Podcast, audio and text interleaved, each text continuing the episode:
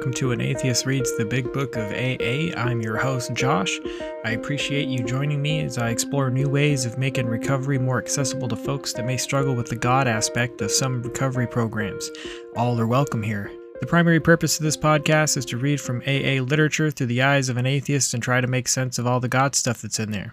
Along the way, I hope to hear and share the stories of others while learning other ways of keeping sober.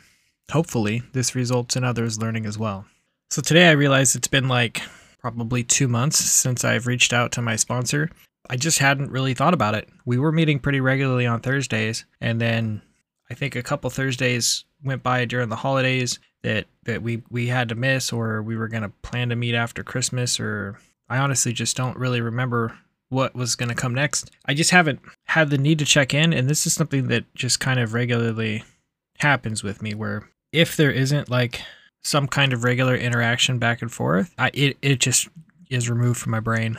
My my memory is not linear. My thinking doesn't work that way, and I can go months without thinking about talking to somebody or reaching out to somebody. So I you know, it's part of that. The other part is like just realizing that I haven't really been utilizing AA as a as a resource. Not much of my life has changed from having done that. I guess I'm a little irritable, but I don't know if that's due to that or just due to me not regularly working some of the things that I've been trying to work on. I mean, I've, you know, I've gotten a little short and this was kind of older behavior, I suppose. The shortness and the impatience is is just something I've always kind of had to struggle with. You know, if people aren't quick, you know, if they're not quick enough, they're not keeping up enough, um, then my answers get shorter. I get impatient. But even then, I've been checking myself and, and kind of dialing it back. Like I can I can see it happening in real time and kind of pull it back. And you know this this is sort of something I'll probably always struggle with because I just at times feel like people aren't keeping up. Just is how how my brain processes some things, not other things. You know, if I'm falling behind, I get frustrated because then I feel like I'm stupid. So you know, it's unreasonable for me to expect that people keep up with me. But you know, that's just how how that works. The the other thing I was at a work function. I've only been at the job for a couple weeks. The job's great. It's fantastic. Exactly the kind of job I should be working. I'm still finding myself extremely distracted. I do have some supplements that might be helping or helpful for that. I've read some some strong reviews on it. One of them is supposed to help me sleep a bit because I do struggle with getting to sleep. I struggle still with like finding a routine where I get to sleep at a, at a reasonable time, so I wake up at a reasonable time. So I'm, I'm constantly like burning the candle at both ends, and half the time I'm not really even doing anything of value. I just don't want to go to sleep like a fucking toddler. Uh, so this medication, it's not medication. It's it's a supplement. It combines a few things with melanin, melatonin, excuse me, and it's supposed to help like give me a vitalized like eight hours of sleep, like a, a very deeper sleep. Uh, the the melatonin is okay. I just wake up a little groggy and kind of foggy, and overall just have had kind of a brain fog ever since I had COVID. Worse worse than I've really ever had. Uh, some of it I think is coming from the melatonin. Some of it I think is coming from just like my addiction to energy drinks. Anyways, and then another supplement is supposed to help just kind of keep me alert and focused. We'll see how that works. It is an alternative to some ADHD medications. And if that's the case, and hopefully it'll help with, with some of that stuff that I've been kind of struggling with. Because yeah, at work I'm I'm all over the place. I can't just focus on my task. Uh, I have 14 or 15 things going on at once. And I was hoping the new job would be different because I'd have to learn that new job. But I've been doing training and I can't focus on the training uh, because it's just videos and reading and for some reason I can't learn that way right now. I cannot focus on stuff like that right now. I can't read it. I could not possibly read a book right now. I, I can barely watch a movie that I'm interested in. Uh, that part of my attention span is just gone. Now, if I'm sitting with someone and I'm enjoying their company and watch something, I can watch the whole thing because I'm spending time with them and that seems to be different. Still is like that. But if it's for myself, I have to be engaged somehow. So, dialing back to what the, all that kind of led off of the work function. So the work function was uh, it was at uh, this sort of uh, gathering center place down downtown. It's like a um, fun center. One one side is usually open for just everybody. The other side is open for re- reservations, and then both sides are open if there aren't any reservations. So we rented out the one side our company did, and it was a lot of fun. Like they had bowling, karaoke rooms. They had a lot of cool stuff going on there, and I'm not saying that I usually or used to really enjoy these big social settings, but I'm really finding it harder for me to enjoy my space in those. I've reverted back to just feeling kind of overly shy and sort of like withdrawn from that kind of an experience. I didn't care that it was a bar. Actually, the lady made me this cool mocktail that was pretty fun. I thought it was pretty cool when I told her that I was looking for something non alcoholic. And instead of just offering me a soda, she's like, Well, do you like blueberries? And I said yes. And she made me like an actual mocktail. I honestly thought that was kind of cool. It looked like I had a drink. Nobody gave a shit regardless, but it did, you know, kind of make me feel a little bit more like I was fitting in. That's typically why I end up going for like ginger beers or something like that. So I'm at least holding something and kind of like have that feel that I'm participating without the participating. Still no interest in drinking. So, anyways, I'm I'm there. I'm enjoying myself for the most part. I'm kind of bored. I'm with friends, but I'm like hovering with my friends. I'm not really working to try to get to know anybody. But there was this this girl there that's incredibly attractive very, very, very, very attractive. At least the kind of attractive I like or have been drawn to, but always felt too, I guess, intimidated by. I don't know. I was younger. Me was definitely that kind of person that put women on pedestals in a weird way. Um, if they were pretty, then somehow they were untouchable or unobtainable or whatever. But anyway, she was very attractive. She happened to work in the same department as my friend. My friend went over, introduced me to the people that were there. They're all nerds. They're all computer geeks, and they're all like IT help desk like me. Um, I'm in a phones version of that, same same kind of idea. And so we're all chatting. I'm chatting with her. I'm finding that very easy to do and enjoying myself. She's she's actually engaging in the conversation with people. She's not like she wasn't like vapid or or boring or she seemed very at ease with with us geeks and it was um it was kind of refreshing to just hang out with somebody and to be able to just talk to somebody that previously in an old life I would have been too intimidated to talk to. And I didn't feel any of that like I just was you know conversing with her. I obviously found her attractive, but I'm not trying to date right now or at least that's kind of like where my brain's at. And there was this guy that was like super into her, I could tell, and was like kind of trying to isolate her into only having a conversation with him um, interrupted me a few times to try to like steal her attention back. And I found myself, one, I found myself feeling like, you know, I could probably still talk to this girl. She was obviously interested in talking to me if I were interested in like competing for that attention. And I felt confident enough in the situation that I could have done that, which is a good feeling, like knowing that I can I can hold my own in a conversation. If I were interested in dating somebody, I could talk to this person who previously I would have been too intimidated to talk to. That I could have like, you know, competed for that attention and probably have gotten somewhere with it. I just didn't feel like it, man. I just didn't have the energy for it. Like I am still not wanting to date to the point of even that interaction where this woman's drop dead gorgeous. She's funny, smart, very genuine, very down to earth all, all the kind of things I, I, I would like a lot in a woman. And I still walked away like, man, I just don't want to compete right now. I don't want to, not, not just even the competing, just like, I don't, I started to feel my energy changing and being more towards like, I'm going to put on this false face, not a false face, but like, I'm going to put on this front of converting my energy to that kind of a, a subject, like getting to know this person and, and wanting to pursue that. Like, I'm just not not really ready for it, but I'm not interested in it, which is growth for me because I could I usually was just out of a relationship for a couple months and I would I would instantly be trying to replace that or replicate that that attention that you get from a relationship, the the the messages, the the person, you know, that you spend that time with. Um, I don't do well with being single or haven't in the past. And I just found myself thinking, you know, this is just not something I'm really into. I don't want to put my energy that way. I, I was liking my energy just being, I do whatever I want, get to know people, that's fine. But like the pursuit was the energy I just didn't have in me, or that I didn't want to become. I didn't want to start seeing that motivation happen where like, oh, I need to, I need to gear this, uh, this conversation towards getting to know this person a certain way and phrasing things a certain way. And I just wanted to be myself and just have a good time. And I did. I mean, I had, I had mostly fun. I left a little early I just wanted to like get home and goof off with my my uh my VR thing that I got. But you know, looking over all that, I know a lot of this podcast I've talked about relationship stuff because for me that was always and how has always been my biggest struggle.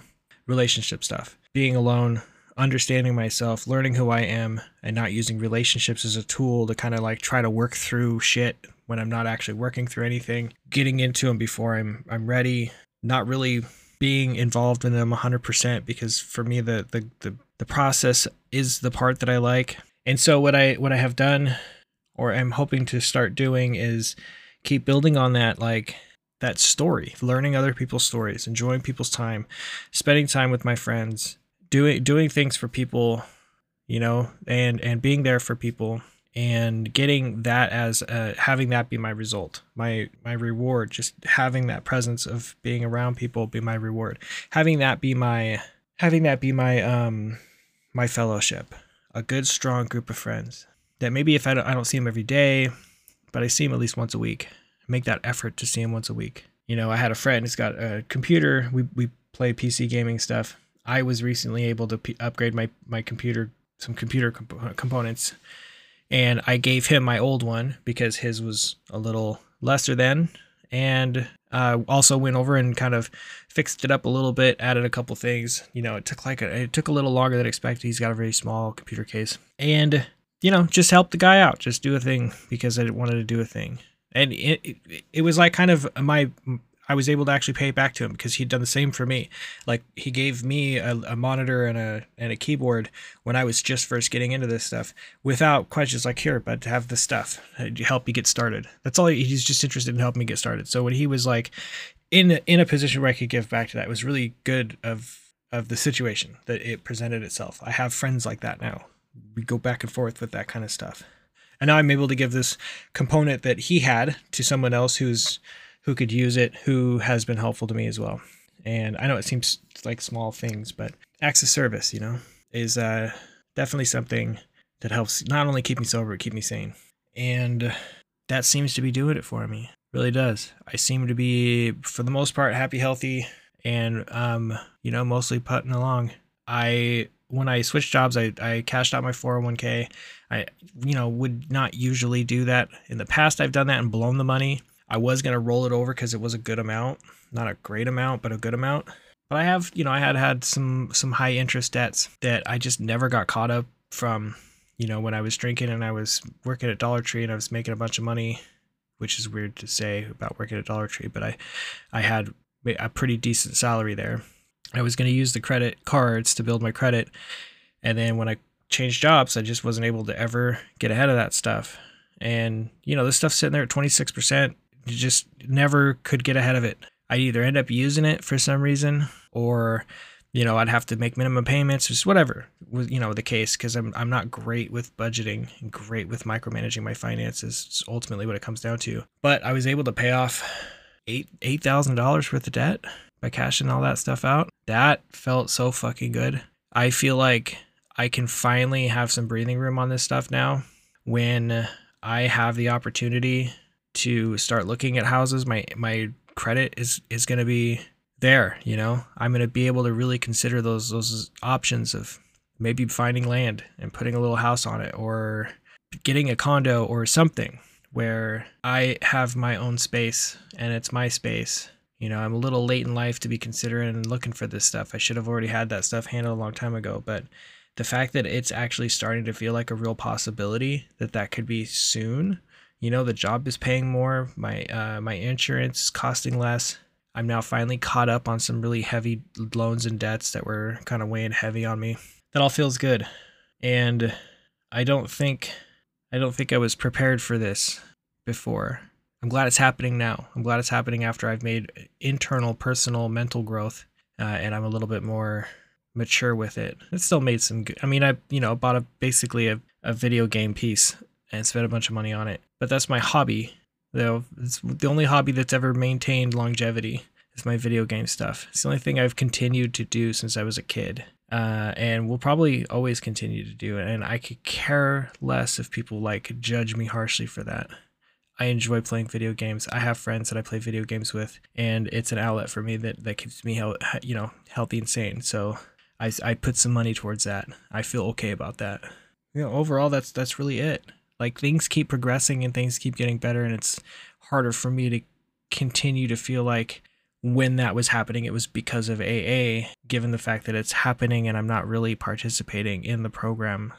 And I know I've said that before and I know that I'm like reading the material and I'm still giving my take on the material because I am relating my journey. I am not relating anybody else's. I'm providing this information because AA helped me so much in the beginning and I could end up needing it again. Just because I'm in a different place now and I'm exploring that doesn't mean that this is it. Doesn't mean that I won't find my way back to the rooms in a different way. My I have a long history of constantly changing gears. So me relaying this is more of, of an effort to hopefully relate to folks who are a little all over the place as well and feel like that that is somehow a detriment to them because it has always felt that way to me. And at times it still feels that way. But the fact that I'm still moving forward and still ultimately making good decisions and things are progressively getting better, and I'm finally starting to just ride those waves out, those waves of attention, those waves of hyperfixation in, in a healthy way for the most part.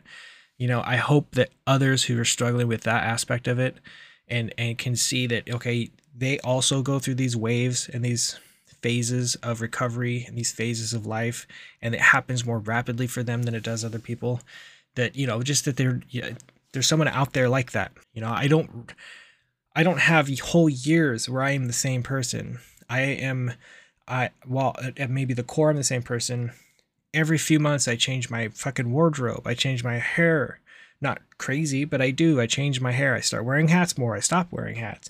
I start wearing fucking cowboy shit I, for whatever reason. I'm not a cowboy, but I was doing that anyways. You know, I start dressing a little bit more punk rock, start wearing leather jackets, start wearing fucking hoodies and beanies. Like I just, I am never static, and I and I, you know, just gravitate towards new new ideals and it usually is reflected in like the way i'm uh, outwardly presenting myself so my recovery is naturally going to do the same thing my hobbies are going to do the same thing my my interest in people are always going to do the same thing. And rather than just keep beating myself up about that like i have to embrace some aspect of that just being who i am. And hopefully by talking about this and, and you know showing my my fucking randomness and how my brain works others who struggle with this can see that yeah it might persist during in recovery but it's not because you're broken it's not because you're fucking um, mentally deficient you know? Our, you know your brain just works different and sometimes you got to learn how to utilize that in a proper way uh, rather than try to fight against it. I hope i hope that makes sense. Uh, with that i'm going to do the uh, stoic reading. All right today's stoic reading for january 18th see the world like a poet and an artist. Pass through this brief patch of time in harmony with nature and come to your final resting place gracefully just as ripened olive might drop praising the earth that nourished it and grateful to the tree that gave it growth Marcus Aurelius Meditations 4.48.2. There are some stunningly beautiful turns of phrase in Marcus's Meditations, a surprising treat considering the intended audience just himself. In one passage, he praises the charm and allure of nature's process the stalks of ripe grain bending low, the frowning brow of the lion, the foam dripping from the boar's mouth. We should sh- we should thank private rhetoric teacher Marcus Cornelius Fronto for the imagery in these vivid passages. Fronto, widely considered to be Rome's best orator besides Cicero, was chosen by Marcus's adopted father to teach Marcus to think and write and speak. More than just pretty phrases, they gave him, and now us, a powerful perspective on ordinary or seemingly unbeautiful events. It takes an artist's eye to see that the end of life is not unlike a ripe fruit falling from its tree. It takes a poet to notice the way baking bread splits in places and those cracks, while not intended to be the baker's art, catch our eye and serve to stir our appetite, and find a metaphor in them. There is clarity and joy in seeing what others can't see, and finding grace and harmony in places others overlook. Isn't that far better than seeing the world as some dark place? You know, I think something that I pride myself on uh, is that I I tend to see things others might miss. Not like like a superpower or something. It probably is having to do with my ADHD because I can't just stay focused at times on just one thing. I have to, I'm always bouncing all over the place. So I I see things that are maybe out of place or I see things that you know in that moment like a whole movie will play as to how it got there. Um, but when I'm talking to people, I also see things that maybe might not seem as important or relevant or have weight, you know, to to some people. Um, you know, at, this is at the expense of retaining some of this information or remembering certain events or certain things. Like there's a there's a dynamic there at play.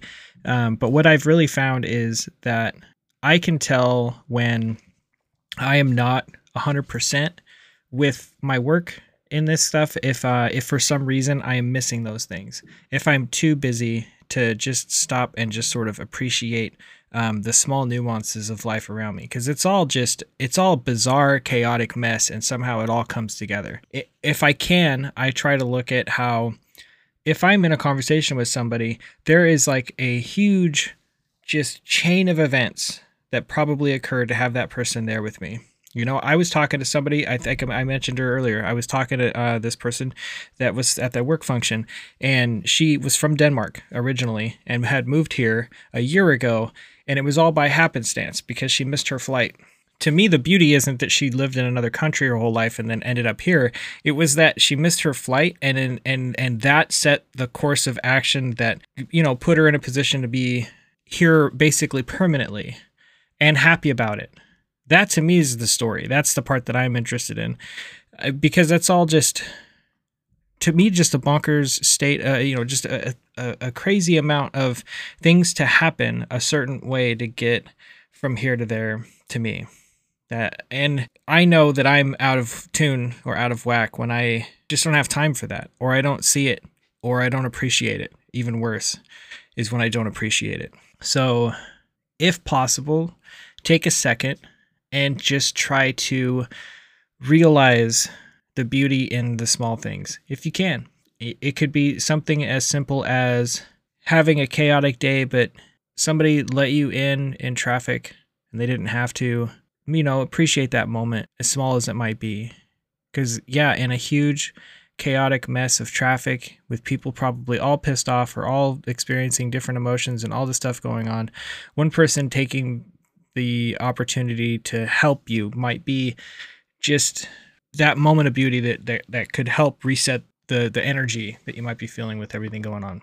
That's my little bit of advice for that. That's what I try to do. When I am living in that, not living in it like as in every single moment is all about beauty because it's just not how life works. But when I am I am open to when I'm receptive of that occurring, when I can see the beauty in these small things, my my disposition my my demeanor seems to like immediately improve. And uh and i can tell that that has an effect on other people around me. So i really enjoyed this. I love this idea. I really try my best to recognize those small bits of beauty in all this chaos as much as possible. All right step eight. Made a list of all persons we had harmed and became willing to make amends to them all this was another one of those uh, kind of steps where I think for me I was kind of struggling, and mainly it was struggling because I had I'm you know I'm three steps ahead almost all the time, and so I couldn't just look at exactly what the words were saying, which was I just made a list. Most of the list was already done, it was already handled for me, and I already was exploring the people involved on that list via the other steps all I was doing now was putting to paper just specifically the people that I had harmed. Like looking at my fourth step and then looking at the people that I had harmed. Not reaching out to anybody, not beating myself uh, up over it, like not doing myself any damage or harm. You know, just just making the list and being okay and satisfied with just having made that list if that makes sense. Just just that, just making the list. My biggest hurdle was not going overboard with this process. My, you know, my sponsor was pretty clear is like don't you know, list everybody, but don't get stuck like trying to equalize everybody. Don't get stuck on like adjusting the list in some kind of an order. Just list the people. That's it. Just list the people. And you had to keep saying that because I always overthink things and overanalyze and go too far. And when I was able to just allow myself to make the list and have that just be it, the part of it, n- nothing else, um, it went really well this time. Previously, I you know kind of struggled with it, but yeah, I just just make the list. That's all we're doing. Steps 8 and 9 are concerned with personal relations. First, we take a look backward and try to discover where we have been at fault. Next, we make a vigorous attempt to repair the damage we have done. And third, having thus cleaned away the debris of the past, we consider how, with our newfound knowledge of ourselves, we may develop the best possible relations with every human being we know. This is a very large order. It is a task which we may perform with increasing skill but never really finish. Learning how to live in the greatest peace, partnership, and brotherhood with all men and women of whatever description is a moving and fascinating adventure. Every AA has found that he can make little headway in this new adventure of living until he first backtracks and really makes an accurate and unsparing survey of the human wreckage he has left in his wake. To a degree, he has already done this when taking moral inventory, but now the time has come when he ought to redouble his efforts to see how many people he has hurt and in what ways. This reopening of emotional wounds, some old, some perhaps forgotten, and some still painfully festering, will at first look like a purposeless and pointless piece of surgery. But if a willing start is made, then the great advantages of doing this will so quickly reveal themselves that the pain will be lessened as one obstacle after another melts away. So the book is kind of well the book is really going into the idea that you you should be kind of doing 8 and 9 back to back. But you should still be doing them separate. Make the list then work on the next part. These obstacles however are very real. The first and one of the most difficult has to be has to do with forgiveness. The moment we ponder a twisted or broken relationship with another person, our emotions go on the defensive. To escape looking at the wrongs we have done another, we resentfully focus on the wrong they ha- he has done with us. This is especially true if he has, in fact, behaved badly at all. Triumphantly, we seize upon his misbehavior as the perfect excuse for minim- minimizing or forgetting our own. I, you know, I have worked with people, uh, and I have talked with people about, you know, this kind of thing, this this aspect of the program or of any kind of a program, and it's just, it's still amazing to me how often I hear people say that they didn't harm anybody. That that's just never the case. It just really isn't. We do harm on accident regularly, and we at times do harm and call it our personality or whatever. When listing the people we had harmed, most of us hit another solid obstacle. We got a pretty severe shock when we realized that we were preparing to make a face to face admission of our wrecked conduct to those we had hurt.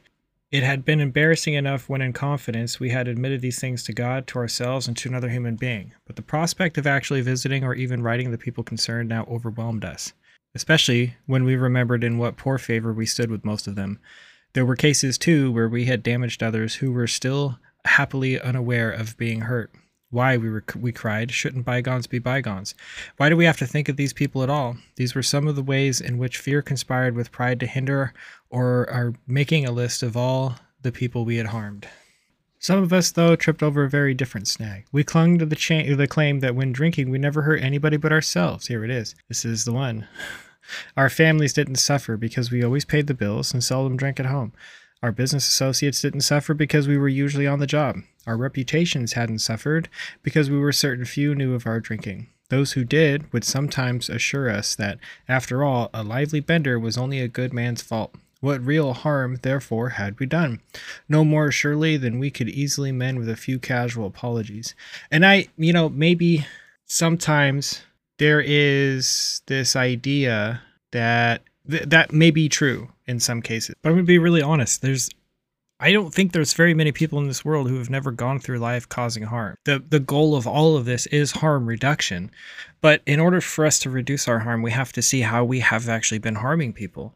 And just because we feel uh, it, it, I think what is happening is like there's this idea that well, while I was drinking, I didn't harm those people, but this isn't that process. It is an exploration of the idea that yes, our drinking caused us to be in a toxic state that allowed us to harm people, but at times we harmed people even when we were sober while in this state. A- another thing to really consider is the fact that we had an opportunity to show up work to work 100% and we chose to show up 60% or 40%. Sometimes we did half the work we were supposed to do because we were hungover. I'm going to speak mostly of myself. I very much had opportunities where I could have worked harder, I could have done more, but I was either hungover or I was too concerned with going out and getting drunk. There were times in relationships where I could have been a better partner, but instead I didn't even attempt it because I wasn't healthy. I didn't do harm, but I wasn't better. I wasn't doing good. There's plenty of opportunities in my past where I can look and I can see that I could have been better, and I just wasn't was that a direct connection to me drinking? Was it that I got drunk and I was this way? Not always. Like I said, there were relationships where I was with a person and, and six months would go by and I wouldn't drink. But I wasn't healing. I wasn't working on myself. I wasn't doing better for myself. I wasn't actively trying to pursue a better version of myself. And yes, this is recovery from alcohol, but this is so much more than that. So much more than that. And that's where this needs to come from this place of what harm have I caused? Who did I harm when I was like this? I can guarantee you that if you weren't there and 100% for your kids and you were harming them in some way, maybe they wanted to hang out with you and you didn't because you were you were too sick. And maybe maybe you, you know, didn't follow through on some promises because uh, you wanted to get drunk instead. Maybe you drove drunk. Anytime you drove drunk is is causing a harm. Yeah, you didn't fucking die, but you put a whole bunch of people at risk. Now, this book will explain, and I'll go over again. That doesn't mean that we bring this stuff up necessarily to everybody. There are some people that just don't need to know that we silently cause them harm. Instead, we make a living amends, and that's going to be more covered in, in step nine. But, you know, coming from that place is important. Knowing that yes, I caused this harm, but that doesn't, that, again, that doesn't mean that I'm a villain, that I'm a bad person. It also doesn't mean that I'm only looking at harm I caused while drunk. This attitude, of course, is the end result of purposeful forgetting. It is an attitude which can only be changed by a deep and honest search of our emo- motives and actions. Though in some cases we cannot make restitution at all, and in some cases action ought to be deferred, we should nevertheless make an accurate and really exhaustive survey of our past life as it has been affected other people. In many instances, we shall find that though the harm done others has not been great, the emotional the emotional harm we have done ourselves has. Very deep, sometimes quite forgotten.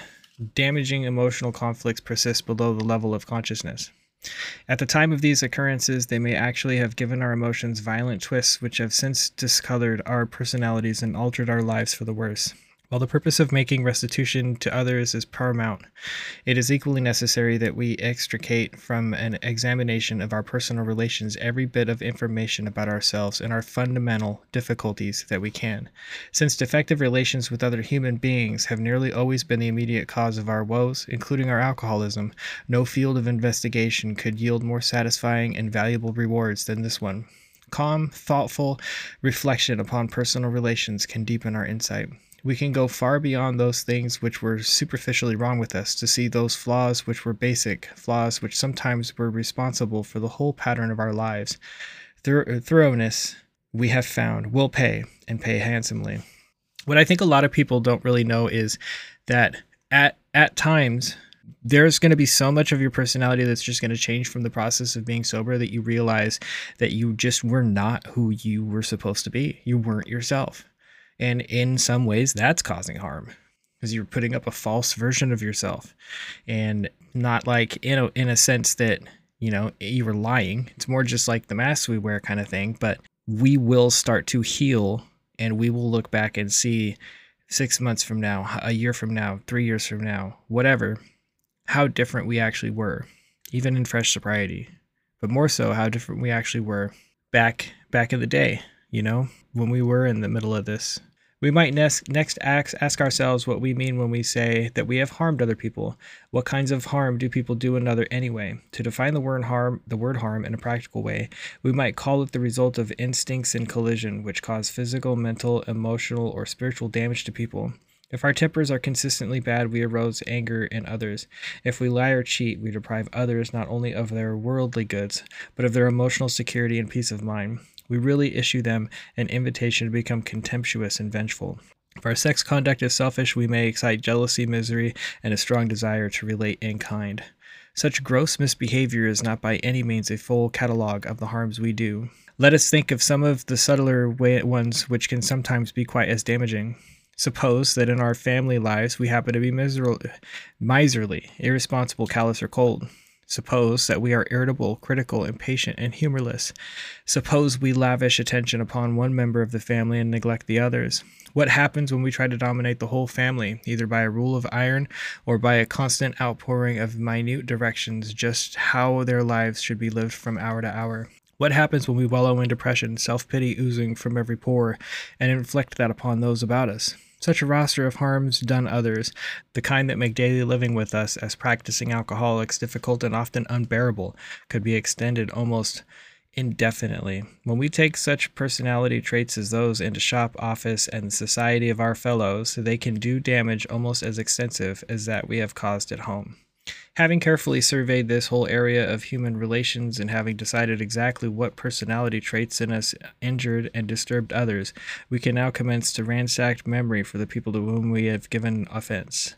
To put a finger on the nearby and most deeply damaged ones shouldn't be hard to do.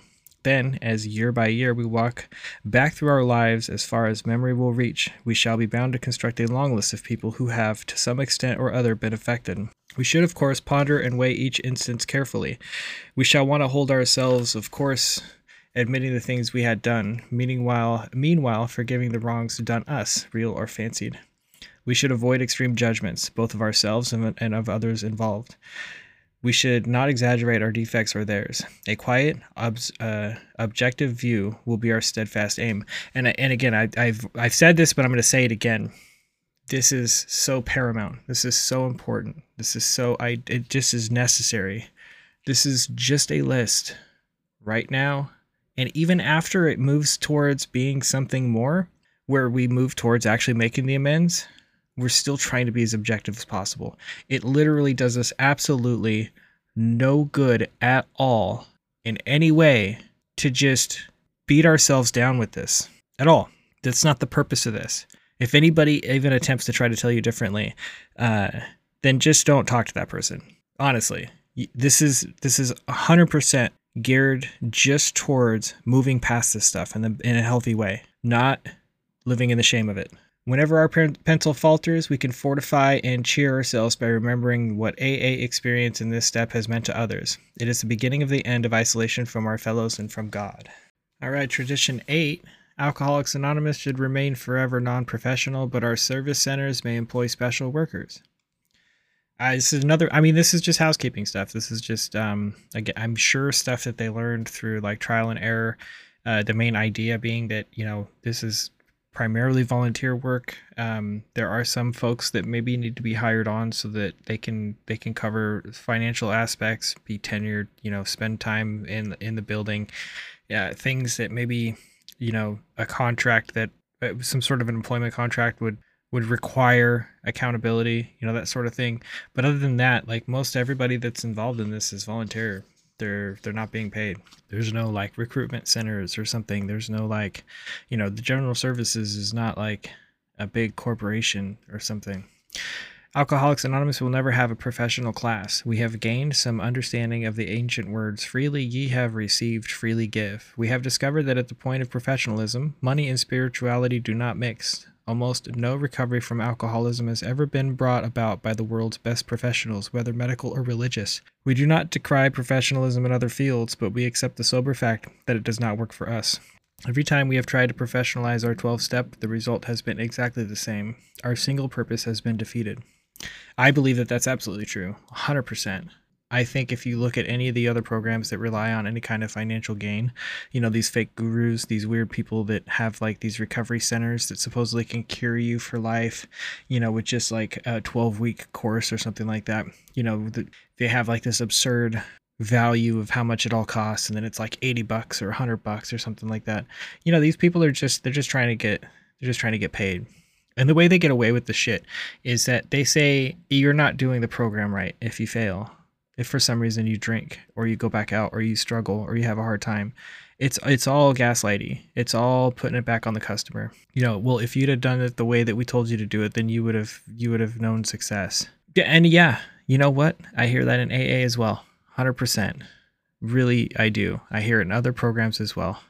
But i think the difference is while it is obnoxious in AA and sometimes not true and not an indicator of somebody failing the program of some sort, there's no dollar requirement coming through the door of Alcoholics Anonymous. You could never spend a dollar here eh, ever and have a seat as long as you want.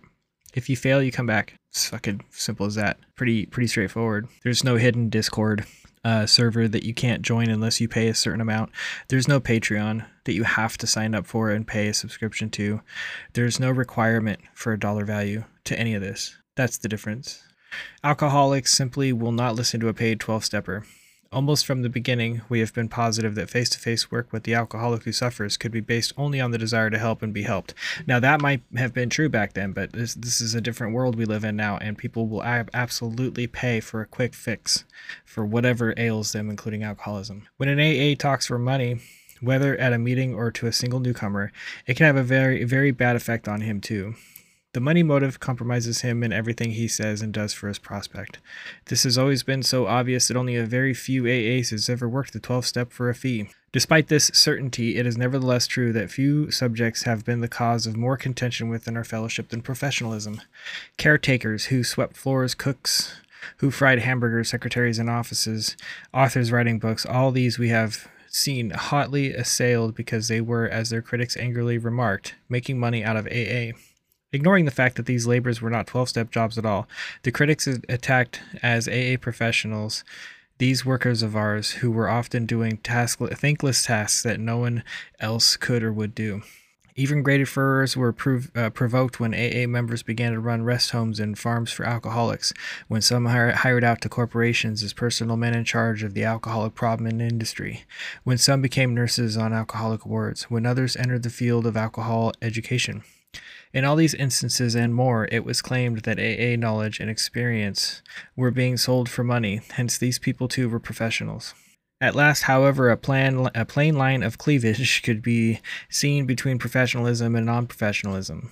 When we had agreed that the 12 steps couldn't be sold for money, we had been wise. But when we had declared that our fellowship couldn't hire service workers, nor could any AA member carry our knowledge into other fields, we were taking the counsel of fear, fear which today has been largely dispelled in the light of experience. And yeah, I mean, any place that any place that starts servicing a large group of folks should consider like you know general like a maintenance person or a general bookkeeper or somebody whose job it is to just unbiasedly work that task that's not related necessarily to al- alcoholism but related to the upkeep of, of the facilities you know, I have seen places try to have that be a service position that is reliant on just volunteerism.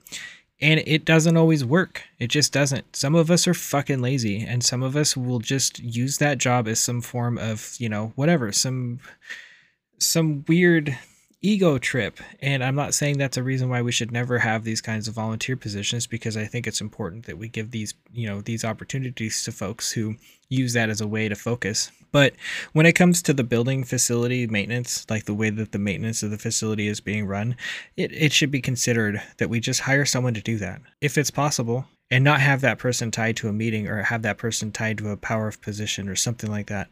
Just allow that person to run the facility. They could be in recovery or not. Same with like bookkeepers, they could be in recovery or not just somebody that is taking care of that stuff that doesn't have the other motivations uh, in place. Take the case of the club janitor and cook. If a club is going to function, it has to be uh, habitable and hospitable. We tried volunteers who were quickly disenchanted with sweeping floors and brewing coffee seven days a week. They just didn't show up. Even more important, an empty club couldn't answer its phone. But it was an open invitation to a drunk on a binge who possessed a spare key. So somebody had to look after the place full time. If we hired an alcoholic, he'd receive only what we'd have to pay a non alcoholic for the same job. The job was not to do 12 step work. It was to make 12 step work possible. It was a service pr- proposition, pure and simple. Neither could AA itself function without full time workers. At the foundation and intergroup offices, we couldn't employ non alcoholics as secretaries. We had to have people who knew the AA pitch. But the minute we hired them, the, un- the ultra conservative and fearful ones shrilled professionalism. At one point, the status of these faithful servants was almost unbearable. They weren't asked to speak at AA meetings because they were making money out of AA. At times, they were actually shunned by fellow members. Even the charitable, uh, charitably disposed described them as necessary evil. Committees took full advantage of this attitude to depress their salaries. They could regain some measure of virtue, it was thought, if they worked for AA real cheap. These notions persisted for years. Then we saw that if a hard-working secretary answered the phone dozens of times a day, listened to 20 wailing wives, arranged hospitalization and got sponsorship for 10 newcomers, and was gently diplomatic with the irate drunk who complained about the job she was doing and how she was overpaid, then such a person could surely not be called a professional. AA. She was not professionalizing the 12 steps, she was just making it possible. She was helping to give the man coming in the door the break he ought to have. Volunteer commitment men and assistants could be of great help, but they could be expected to carry this load day in and day out. I give uh, Bill Wilson props for finally, in a rare instance, speaking of people in AA as a different gender.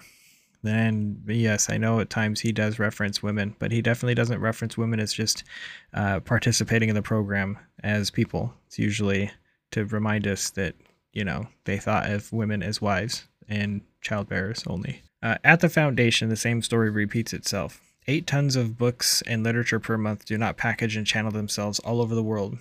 Sacks of letters on every conceivable AA program, ranging from a lonely heart Eskimo to the growing pains of thousands of groups, must be answered by people who know. Right contact uh, with the world outside have to be maintained. AA's lifelines have to be tended. So we write, we hire AA staff members we pay them well, and they earn what they get. They are professional secretaries, but they certainly are not professional AAs. Perhaps the fear will always lurk in every AA heart that one day our name will be exploited by someone for real cash. Even the suggestion of such a thing never fails to whip up a hurricane, and we have discovered that hurricanes have a way of mauling with equal severity both the just and unjust. They are always unreasonable. No individuals have been more buffeted by such emotional gusts than those AAs bold enough to accept employment with outside agencies dealing with the alcohol problem. A university wanted to wanted an AA member to educate the public on alcoholism. A corporation wanted personal man familiar with the subject. A state drunk farm wanted a manager who could really handle inebriates. A city wanted an experienced social worker who understood what alcohol could do to a family. A state alcohol commission wanted a paid researcher. These are only a few of the jobs which AA members as individuals have been asked to fulfill. Now and then, AA members have bought farms or rest homes where badly beat up topers could find needed care. The question was, and sometimes still is, are such activities to be branded as professionalism under AA tradition? I mean, no, of course not. Like, many of us in recovery find our way working jobs where we can be of the best benefit. And a lot of the times that's in social care and social work of some sort. And sometimes it is working with, um, you know, with uh, the city. A lot of the times it's working with the city or working with the, you know, some sort of a state council board or working with like drunk driving organizations or working with like victims panels or, you know, there's all kinds of sort of work that, you know, yeah, we might as well use what we've learned and experienced the thing that is separate though is we do that not representing AA.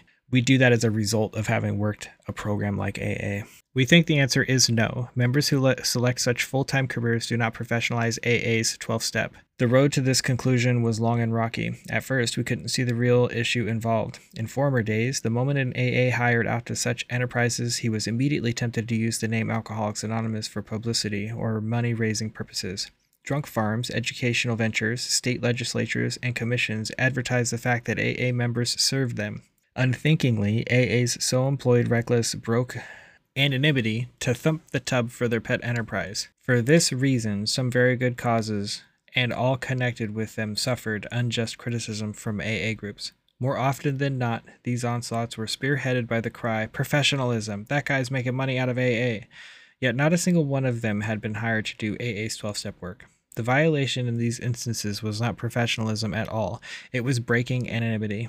AA's sole purpose was being compromised, and the name of Alcoholics Anonymous was being misused. And I agree with that 100%.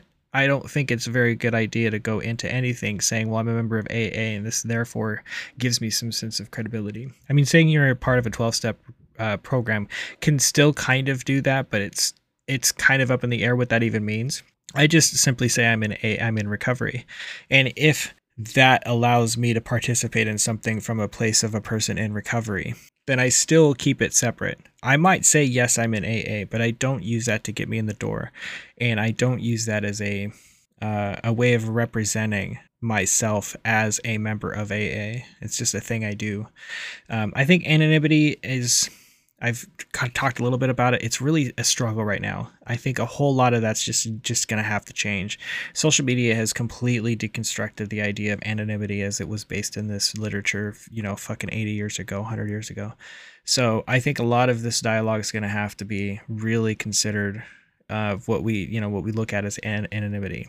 I think me going online and saying that I'm a member of AA isn't breaking my anonymity, but a lot of the old timers think that's true. That that is exact that's exactly what's happening. So reading this and then also trying to uh, dissect the definition of anonymity in AA as it stands today can be a little difficult. But I think it's still important that if you're if anybody's using their status as a member of AA to get things, that's that's breaking anonymity. That's breaking these traditions. It is significant now that almost no AA in our fellowship breaks anonymity at the public level, that nearly all these fears have subsided.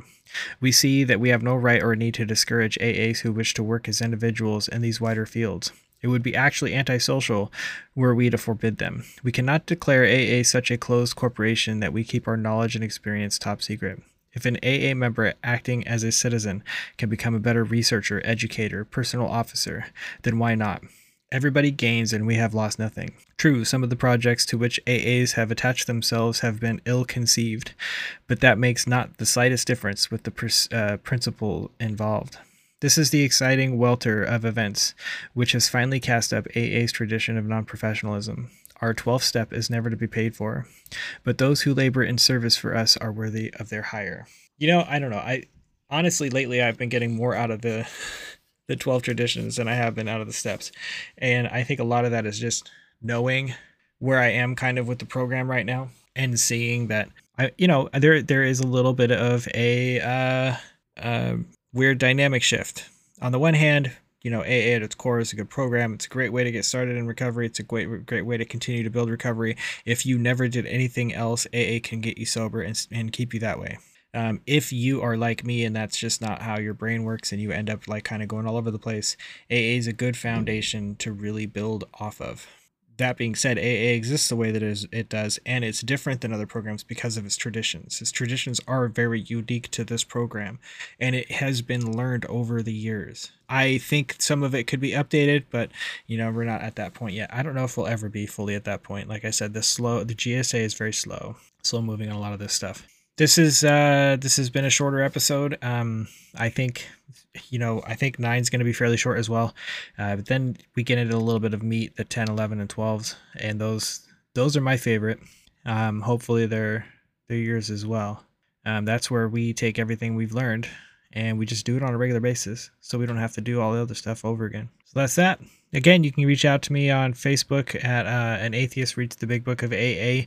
You can message me directly. Um, liking the page is great. I'm not very active on there. I do not have a very good tendency of updating that stuff regularly or even at all. Um, it's just not something I'm very geared towards. Uh, but you can also send me an email directly at oneatheistinaa at gmail.com. Uh, if you want to interact with me and chat with me, that's fantastic. I'm open to all of that. Um, I keep that pretty secret. If there is something that I think that we've touched on that I want to share that's more specific to saying, hey, I just talked with the person, I won't share your information ever, uh, but I will make sure that it's in a way that's tasteful and it's not like stealing like our conversation that's private to use in a, in a you know bigger atmosphere like this. Um, if there are certain things that our conversation sparked that I think will go into like the next episode, as far as touching on how to, you know, the step works or how part of the process works, I might touch on that. But um, you're, I, I will keep your anonymity, is what I'm saying. Um, other than that, uh, this has been uh, a pretty good episode. I've enjoyed this kind of thinking. I think lately it's been good for me to to just sort of remember all this stuff, even if I'm not necessarily um, living this 100%. Not saying I'm not living it 100%, I guess is, that's a weird way of saying it. Not um, living AA 100%. And with that, have a great rest of whatever it is you're doing. And uh, thanks for keeping me sober one more day.